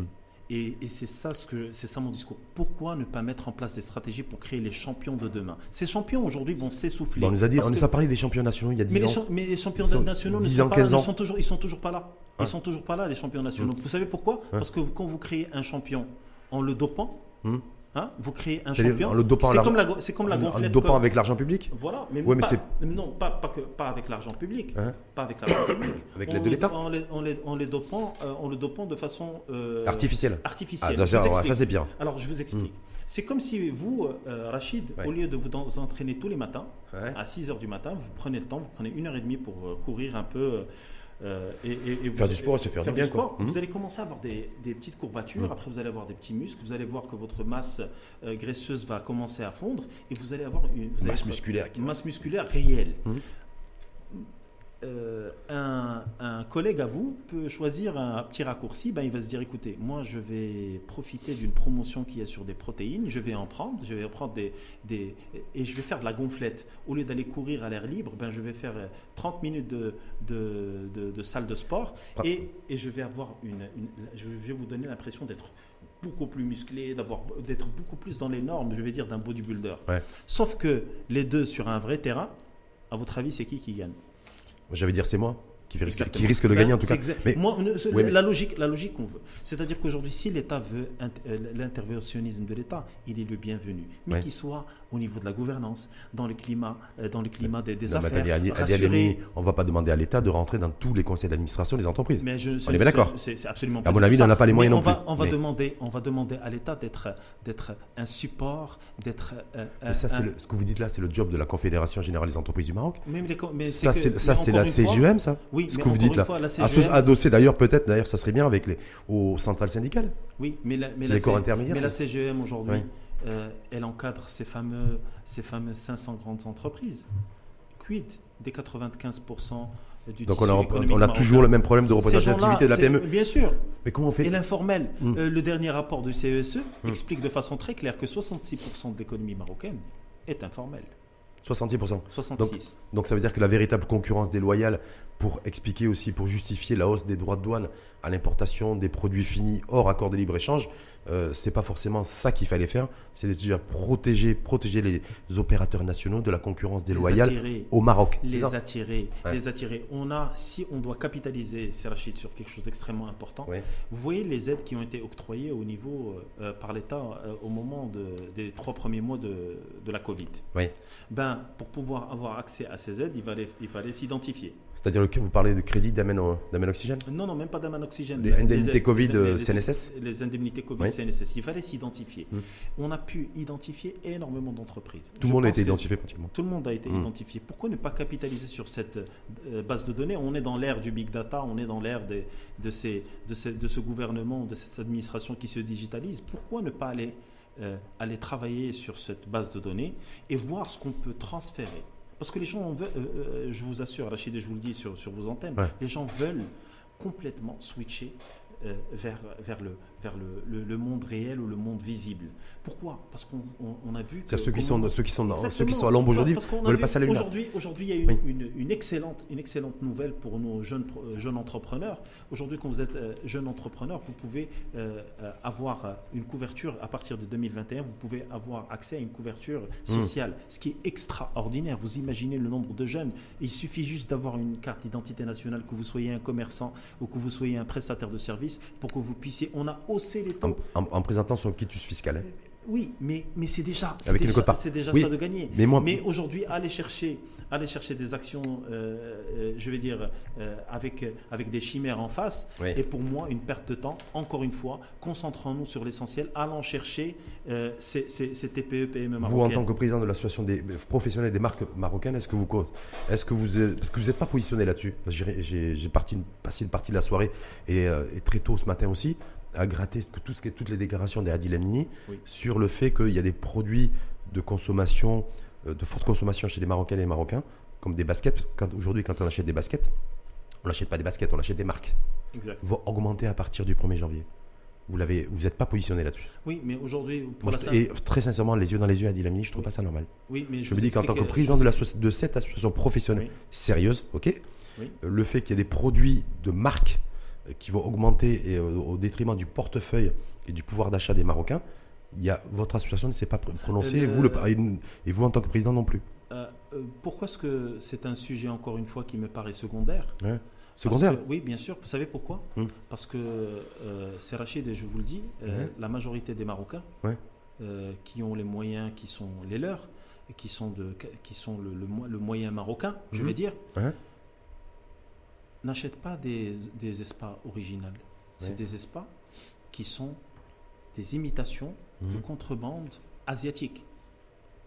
Vous comprenez ce que, mmh, je veux dire, mmh. L'industrie de la chaussure au Maroc, mmh, elle existe. C'est, mmh, une industrie structurée qui travaille, mmh, mais qui est dans la chaussure, et qui est de la chaussure qui est encore une fois destinée à l'export. Je vois très bien ce que vous voulez dire. Aujourd'hui, des Marocains qui vont acheter des espas, oui, dont le prix moyen est à 1300 dirhams. Oui. Donc ça, il n'y a pas. Je peux vous dire qu'il y a une infime... Ceux qui achetaient, je ne vais pas faire de la pub de marque, mais ceux qui achetaient des chaussures de marque, baskets à 1300 dirhams, comme vous dites, si à partir, oui, du 1er janvier... Ils les achètent à 1360 dirhams, c'est pas... 1400 pour vous, ça ne vous pose pas de problème. Ça ne pose pas de problème. Par contre, il y a une autre réalité, c'est qu'on a vu des enseignes internationales s'installer au Maroc depuis ces dernières années, et qui ont considérablement amélioré le niveau d'équipement aussi des ménages marocains. Bien sûr. Voilà, de pouvoir partir en camping en achetant une tente sympathique, bien pas sûr, trop chère, c'est-à-dire avoir les mêmes droits à la consommation que des consommateurs européens. Bien sûr. Et ça va coûter plus cher. Oui, mais encore une fois, il faut savoir. Et ça, c'est pas des baskets à 1300 dirhams. Oui, mais il faut savoir une seule chose, ouais, c'est que on peut pas être sur tous les francs. Ouais. On peut pas faire des omelettes sans casser d'œufs. Ouais. Et aujourd'hui, la priorité à mon sens, ouais, c'est de se focaliser sur ce nation branding, sur cette marque Maroc et sa puissance, et mettre en place. Elle est où la marque Maroc? Oui, mais parce qu'aujourd'hui, qu'est-ce qu'on fait? On prend des sujets annexes, oui, qu'on essaie de mettre en avant pour pouvoir cacher le vrai sujet. Le vrai, oui, sujet, c'est que il est où notre Buy Moroccan Act? Il est où la législation concernant ces marques marocaines? Aujourd'hui, je vous explique, si vous ne décidez pas de prendre un label qui est un choix, je le rappelle, comment vous faites pour pouvoir mettre un Made in Morocco? Qui vous contrôle quand vous mettez un Made in Morocco sur vos produits? Quel est l'arsenal juridique qui va suivre? Quelles sont les institutions? On a défendu depuis 7 ans aujourd'hui. Oui, laissez-moi, s'il vous plaît. Non, parce que je crois que vous avez fait fausse route peut-être depuis 7 ans. Oui. En fait, vous êtes intéressé à faire un focus sur les pouvoirs publics, mais vous n'êtes pas forcément intéressé au marché. Mais si. Parce que je me dis, non. Mais c'est ce que demandent les doléances. Les doléances du marché sont très claires. Le marché existe et il existe. Pour le structurer, le marché. Le marché nous dit, écoutez, si demain on veut se mettre en conformité, ouais, simplifiez-nous la procédure. Et cette procédure, ce n'est pas moi, au niveau de l'association professionnelle des marques marocaines, qui va le faire. La procédure, elle doit être régie. Oui, mais elle doit être par le pouvoir législatif. Ça doit être une loi. Parce qu'aujourd'hui... Mais vous avez eu des échanges avec Moulay Hafid Elalamy, avec le chef de gouvernement, en tout cas les ministres responsables de ce Made in Morocco, directement ou indirectement. Aujourd'hui, ces responsables, oui, estiment que la place de la société civile, oui, n'est pas à leur conseil, ce que je peux respecter, mais je vous dis d'aller voir un peu ce qui se fait et de benchmarker un peu ce qui se fait à l'international. C'est pas uniquement l'association professionnelle des marques marocaines qu'il faut voir, mais c'est aussi l'association des consommateurs. C'est-à-dire qu'on a décidé d'augmenter les droits de douane à l'import sur les produits finis hors accord de libre-échange sans s'intéresser sur l'offre maroco-marocaine marque. Mais bien sûr. De près. C'est ça. Je vous dis. C'est ce que vous êtes en train de dire. Bien sûr. Donnez-moi aujourd'hui cette cartographie Made in Morocco.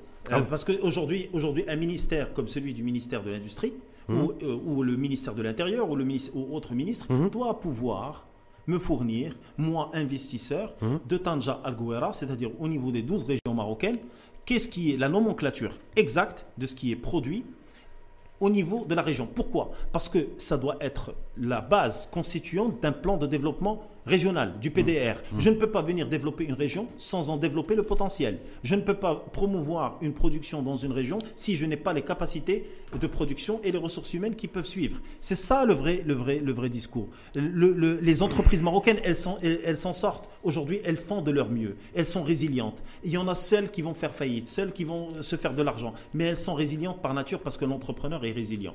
L'administration aujourd'hui surfe sur des vagues, joue aux pompiers et ne veut pas s'attaquer au corps de métier, ce que je peux comprendre. Et c'est pour ça que l'une de nos revendications numéro 1, c'est de créer une agence Made in Morocco qui soit indépendante de ces partis politiques. Parce qu'aujourd'hui, on a un ministre d'un certain parti politique. Mais imaginons que demain, on a un autre ministre qui vient d'une autre idéologie qui dit « Ah, tout ce qui a été dit avant n'est pas bon ». Quelle est la conséquence numéro 1 ? C'est l'image de notre pays, l'image de nos marques. Si on change de géographie, pour donner un peu plus de latitude d'ailleurs à notre débat, Adil Lamnini, c'est que tout autour de nous, je crois, ne serait-ce que notre continent qui est face à nous, c'est-à-dire l'Union européenne, il y a transition économique, transition écologique, l'empreinte carbone qui va être réduite, il y a toute une dynamique de fond en fait qui est en train de s'opérer. Nous, à la fois, on veut réindustrialiser le pays, à la fois, on veut développer des marques marocaines, mais en même temps, est-ce qu'on va être en capacité de pouvoir converser avec ces personnes-là et puis pouvoir tenir la dragée haute aussi en matière de business, production industrielle d'un côté, mais production propre pour consommer sain. Voilà. Parce que ça, c'est l'enjeu du moment. Excellente question. C'est une excellente question. Pourquoi ? Parce que vous avez touché au nerf de la guerre. Vous savez, on a parlé de 1933 de ce Buy American Act. L'Europe à son Buy European Act.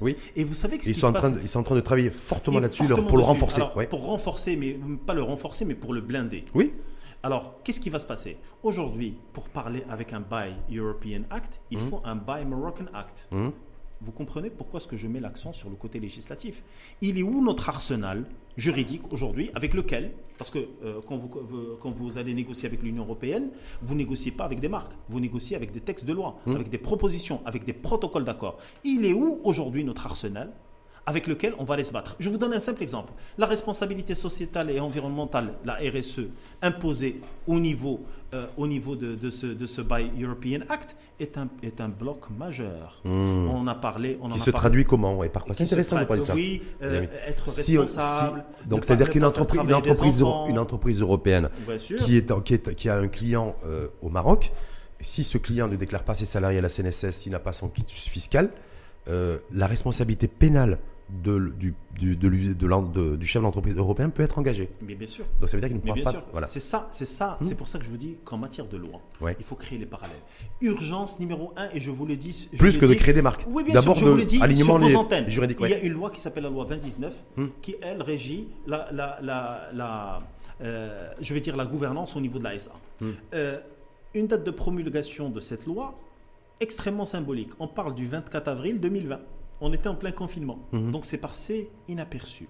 Alors, au niveau de cette réglementation, on parle justement de la responsabilité sociétale et environnementale et le fait que ces comités RSE doivent siéger et doivent être portés par un conseil d'administration. Prenons cet exemple et simplifions-le pour la PME-PMI marocaine. Une entreprise qui aujourd'hui ne sera pas dans les normes d'une charte RSE européenne ne pourra pas exporter. Point barre. Et aujourd'hui, qu'est-ce qu'on parle de ça avec une échéance 2022. Et bien sûr. Et pourquoi est-ce qu'aujourd'hui on n'entend pas des messages qui sont très clairs ? Rappelons-nous les derniers discours de Sa Majesté. On parle de cette transition énergétique. On essaie d'expliquer aux entreprises marocaines que si demain elles n'arrivent pas à prouver leur utilisation d'énergie verte dans leur process de production, le respect total et inconditionné de la dignité humaine à travers la déclaration à la CNSS, la non-mise en place d'un système de gouvernance, parce qu'aujourd'hui, pour montrer patte blanche, il faut montrer un organigramme, montrer qu'il y a des instances de gouvernance.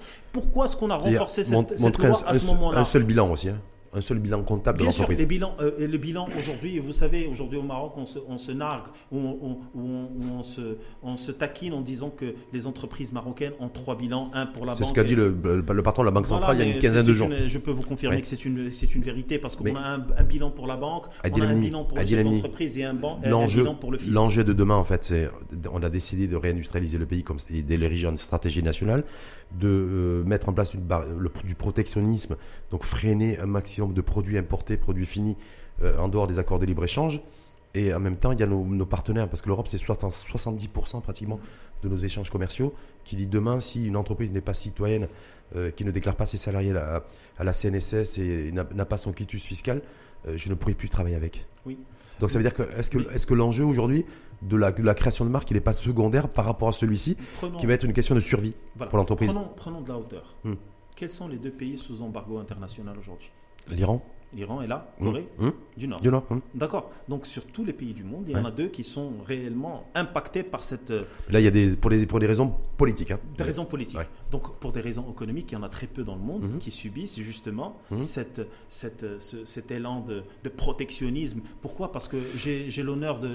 Les barrières non tarifaires, il y a les pays, il y a les États aussi. J'ai l'honneur de vous annoncer que le GATT a été signé à Marrakech, GATT créé en OMC, et qu'on est signé... en 94, ça. 94 déjà, et qu'on est signataire de ces accords de l'OMC qui puisaient, qu'on a généré, qu'on est signataire de la, qu'on a hosté la COP 22. Donc aujourd'hui on a un certain nombre d'indicateurs qui nous montrent que ce protectionnisme dans le monde actuel n'est qu'une sorte de diversion ponctuellement, une sorte de diversion qui va être inscrite dans des agendas politiques pour créer des débats et pour remplir la place publique. La réalité des choses, c'est que la compétitivité de notre tissu économique, de nos entreprises... Sur la base d'une production industrielle propre. C'est ça le véritable enjeu. Je me dis, est-ce qu'on va pouvoir fabriquer des marques marocaines propres? C'est Rachid. On n'est pas un pays industriel. S'il vous plaît, notre référentiel est européen, certes, mais on n'est pas un pays industrialisé. On est quoi, un pays de service? On est un pays de prestation de services. On a toujours été commerçants. Allons chercher notre référentiel dans notre histoire. Elle est extraordinaire.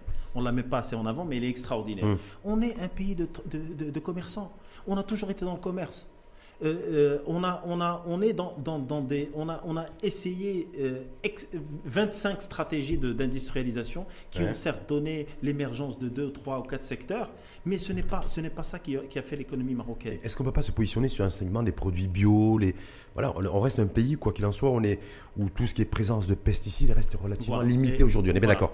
On peut encore manger de la tomate. Aujourd'hui, on nous demande à peu près, sauf quand il y a une demande à l'export qui est très forte, et donc du coup on a une tomate sur les marchés domestiques de qualité qui n'est pas très importante, mais globalement on a une tomate qui est de qualité, goûteuse. Voilà. Est-ce qu'on ne peut pas développer... On a des agrumes qui se positionnent sur l'international. Est-ce qu'il y a des filières industrielles aussi de marques marocaines à développer ou pas? On se dit au niveau de l'association professionnelle des marques marocaines qu'aujourd'hui, l'évolution des marchés, je ne parle pas du marché européen qui est un marché de coût, encore une fois.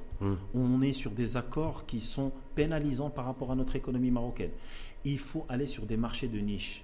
Aujourd'hui, le marché de niche peut représenter.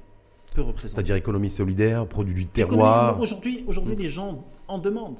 Et il faut leur servir cette histoire. C'est pour ça que je vous dis que la marque, que le business plan marque, doit être beaucoup plus intéressant que le business plan financier. Pourquoi? Parce que créer l'imaginaire, l'environnement de cette marque, aller expliquer que c'est une production faite dans le respect, la dignité de personnes habitant dans des contrées lointaines, selon des rituels millénaires, parler de cette histoire marocaine, montrer des visages de femmes et d'hommes qui ont produit. Il faut qu'on ait un marketing multisensoriel, parce que c'est comme ça qu'on vend en 2020. Mais en même temps, on s'éloigne de la compétitivité, de la productivité. Alors, mais d'accord que ça aura peu d'impact sur le PIB. Sur le produit de niche. Mais ça peut permettre de développer les territoires. Voilà, sur le produit de niche, le produit de niche est un cas d'école et on a des références internationales qui le montrent. Regardez aujourd'hui l'Italie, regardez aujourd'hui l'Espagne, regardez aujourd'hui la Chine. La Chine a démarré avec sa production locale pour aller vers l'export. Aujourd'hui, la Chine exporte par surplus. Nous, on a fait l'inverse.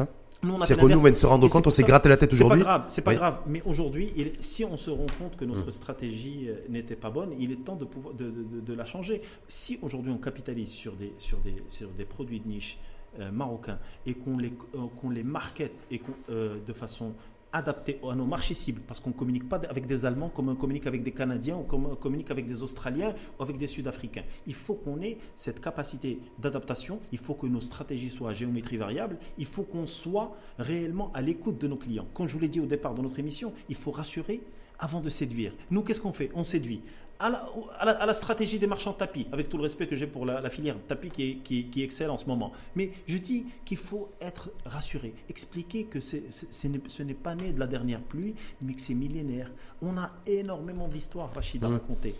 Non, sauf qu'on est bien d'accord, on raconte pas des histoires, mais on raconte des histoires derrière un produit, et derrière un produit qui va constituer une marque marocaine. Exactement. Sauf qu'effectivement, on n'aura pas un fort impact au niveau du PIB. Mais ça, il faut l'assumer aussi.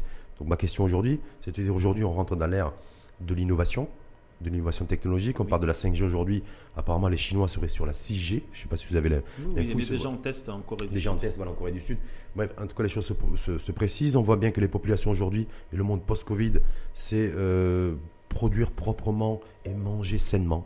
C'est-à-dire que les populations à travers le monde aujourd'hui veulent manger sainement, avoir une traçabilité, ce que vous disiez d'ailleurs avec le QR code, savoir d'où vient le sel, d'où vient la farine, d'où vient tous les produits en fait qui ont permis de fabriquer un produit.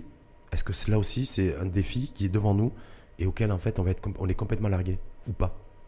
On n'est pas complètement largué, et heureusement, Rachid, parce que nos consommateurs marocains ne sont pas aussi dupes qu'on le croit. Ah non, mais, oui, complètement, on est d'accord là-dessus. Aujourd'hui, en partant encore une fois de notre vécu au Maroc pour aller vers l'étranger. N'essayons pas à chaque fois de nous comparer à des pays qui ne nous égalent ni en industrialisation, ni en population, ni en culture. Partons de notre Maroc. Aujourd'hui, les Marocains sont conscients, et d'ailleurs vous allez voir, même au niveau des habitudes de consommation, que demain, un virus peut débarquer de nulle part. À tout moment. Complètement. On est dans un monde VUCA. Ce monde VUCA, c'est quoi? Il est volatile, il est incertain, il est complexe, il est ambigu. C'est-à-dire qu'on est aujourd'hui dans une économie qui est complètement chamboulée par des paramètres qu'on ne maîtrise pas. Et les Marocains vont devenir de plus en plus prudents et vont aller chercher beaucoup plus de sécurité ou d'assurance dans des produits qu'ils maîtrisent, qui sont sur le marché. On sait qu'aujourd'hui, au niveau du Maroc, on n'aura pas de problème au niveau des légumes. Dieu merci qu'on a une autosuffisance en matière de viande. On a la possibilité de pouvoir aujourd'hui avoir son pain 1 dirham 20. Allons faire un comparatif à l'international. Et les Marocains, juste le fait d'avoir pris conscience de ces éléments-là, vont revenir à leur culture de base, à leur consommation de base, et vont réguler plus ou moins. Il y aura toujours des excès, il y aura toujours des exceptions, mais on va réguler notre consommation de façon à plus s'adosser sur du local que sur de l'importé. Et ça, c'est déjà un point important. Sauf qu'au niveau de l'agriculture, vous avez fait référence aux fruits et légumes. Sauf qu'on a un problème, c'est qu'on est en stress hydrique permanent. On avait fait un focus sur Agadir il y a quelques semaines. Aujourd'hui, c'est même Casablanca. Exactement. Donc, continuer la culture de fruits et légumes comme on le fait aujourd'hui, ça ne sera plus possible dans les prochaines années. Oui, mais voilà. Donc, de me dire l'autosuffisance en matière de carottes et de pommes de terre, je veux bien, même s'il y a beaucoup d'intrants qui viennent de l'étranger, pour la tomate et pour la pomme de terre, entre autres. Mais de me dire, voilà, aujourd'hui, on rentre dans une ère de virus, mais aujourd'hui, de produire sainement. Protection de la nature et protection de l'environnement est devenue pas facultatif, une obligation. Je vous donne un simple exemple. Aujourd'hui, c'est malheureux ce que je dis, c'est qu'on commence à importer de la pomme de terre. Ah oui. On est au Maroc et on importe de la pomme de terre, je pense que c'est désolant. D'un pays d'ailleurs avec qui on vient de rétablir les relations diplomatiques. Exactement. Qui s'appelle Israël d'ailleurs. Exactement. Entre autres. Vous saviez que c'était le leader de la pomme de terre ? Exactement. C'est le premier exportateur de pommes de terre en Europe. Avec la Turquie au coude à coude. Exactement. Donc, aujourd'hui, il y a un élément très important à prendre en considération. C'est nos choix. Encore une fois, c'est pour ça. Est-ce qu'on peut encore choisir? Est-ce qu'on a encore bien sûr, oui. Je vais vous donner un simple exemple. Aujourd'hui, on est dans des statistiques qui me font mal au cœur parce qu'on est l'un des exportateurs d'eau les moins chers du monde. Aujourd'hui, vous savez combien il faut pour produire une pastèque? Non, je sais que c'est 85% d'eau la pastèque. Entre 500 et 600 litres d'eau. Vous savez combien La pastèque, c'est une marque marocaine. Une pastèque marocaine. Donc c'est une marque marocaine, la pastèque. Comme le couscous, comme le tagine. On a la pastèque de Toukala, on a la pastèque de Zagora. Et aujourd'hui, ça se répand un peu partout parce que, comme le melon, c'est des cultures qui sont faciles à mettre en place et qui sont réellement très, très demandées à l'export. Mais on exporte 500 litres d'eau à 1 dirham le kilo. On est techniquement l'exportateur d'eau le moins cher. Pourquoi ? Parce que les choix au niveau de la stratégie agricole, parce que ce qu'il faut savoir, c'est que ces plantations sont subventionnées. Vous avez des irrigations qui sont subventionnées, vous avez des puits qui sont subventionnés, vous avez des plaques d'énergie solaire qui sont subventionnées, vous avez des engrais qui sont subventionnés, vous avez une fiscalité zéro qui est subventionnée, vous avez un SMAG. Alors pourquoi aujourd'hui, au niveau de nos choix stratégiques, on ne se dirige pas vers une agriculture à faible consommation d'eau? C'est une question que je pose. Moi, j'ai peut-être un élément de réponse, modestement. Il faut arrêter de faire de la tomate et de la pastèque. Et qui vous dit que ce ne sera pas, pas le cas dans 5 ans? Vous posez une question. La logique et le bon sens voudraient qu'on arrête, on se détourne de la production de tomates et de pastèques, puisque c'est un gros absorbateur d'eau. Aujourd'hui, on connaît la crise ou le stress hydrique le plus important depuis 1982. Jamais le Maroc a connu une crise aussi importante, mais on n'en parle pas.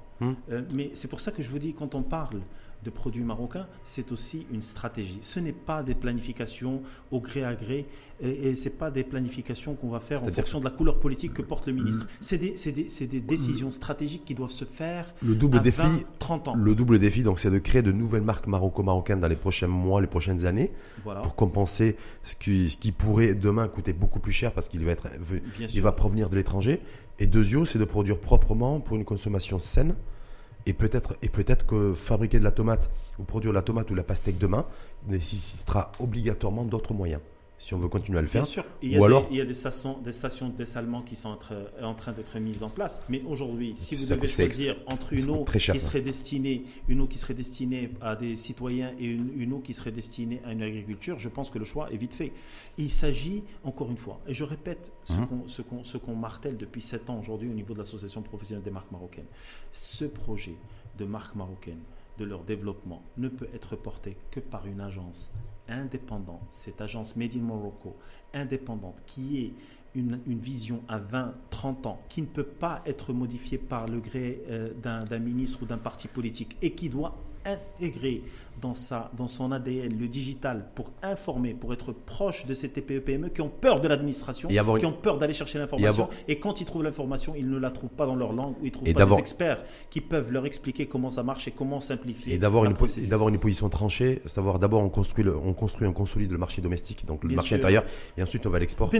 Et puis après, Adil Lamnini, au lieu de dire chaque fois consommer marocain, respectons la dignité des Marocains par des productions propres, par un contrôle effectué par les services compétents et autorisés, et avec un rapport qualité-prix aussi qui respecte la dignité des individus, parce qu'Adil Lamnini, vous savez quoi, aujourd'hui les produits de consommation de base pour la majorité d'entre eux coûtent moins cher de l'autre côté de la Méditerranée que chez nous. Donc je vous le confirme. Voilà. Mais encore une fois, un mot phare à retenir, c'est la dignité. Mais cette dignité, elle est patriote. Pourquoi est-ce qu'elle doit être patriote? Le colorant du Made in Morocco. Voilà. Pourquoi, le colorant. Pourquoi est-ce que cette dignité doit être le facteur commun de cette stratégie? Parce que vous savez, c'est comme une colonne vertébrale.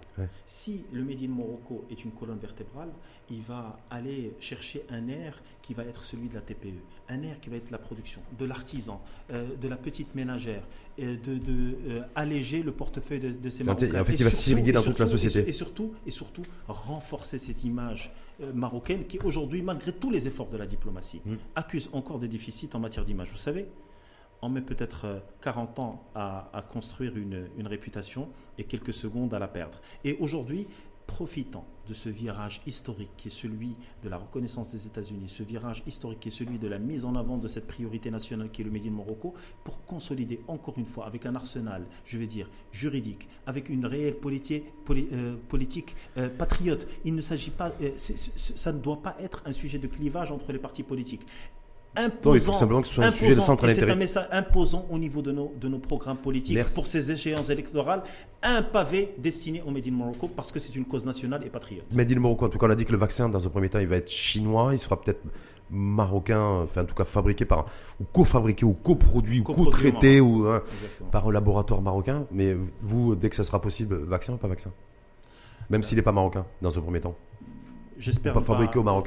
J'espère ne pas avoir recours à ce vaccin, et que Dieu protège tous nos Marocains. J'espère ne pas avoir recours à ce vaccin. Vous avez interpellé les politiques très souvent dans ce débat. J'ai l'impression que c'est une réponse politique de Adil Lamnini. Non, pas du tout. J'ai eu à voyager à l'étranger, et il était important pour avoir mon visa d'avoir un vaccin sur des maladies tropicales. Oui, et je peux vous assurer que je l'ai fait à contre-cœur, mais il s'est avéré que c'était pour la bonne cause. J'ai pu aller... Vous n'avez pas eu d'effet indésirable ?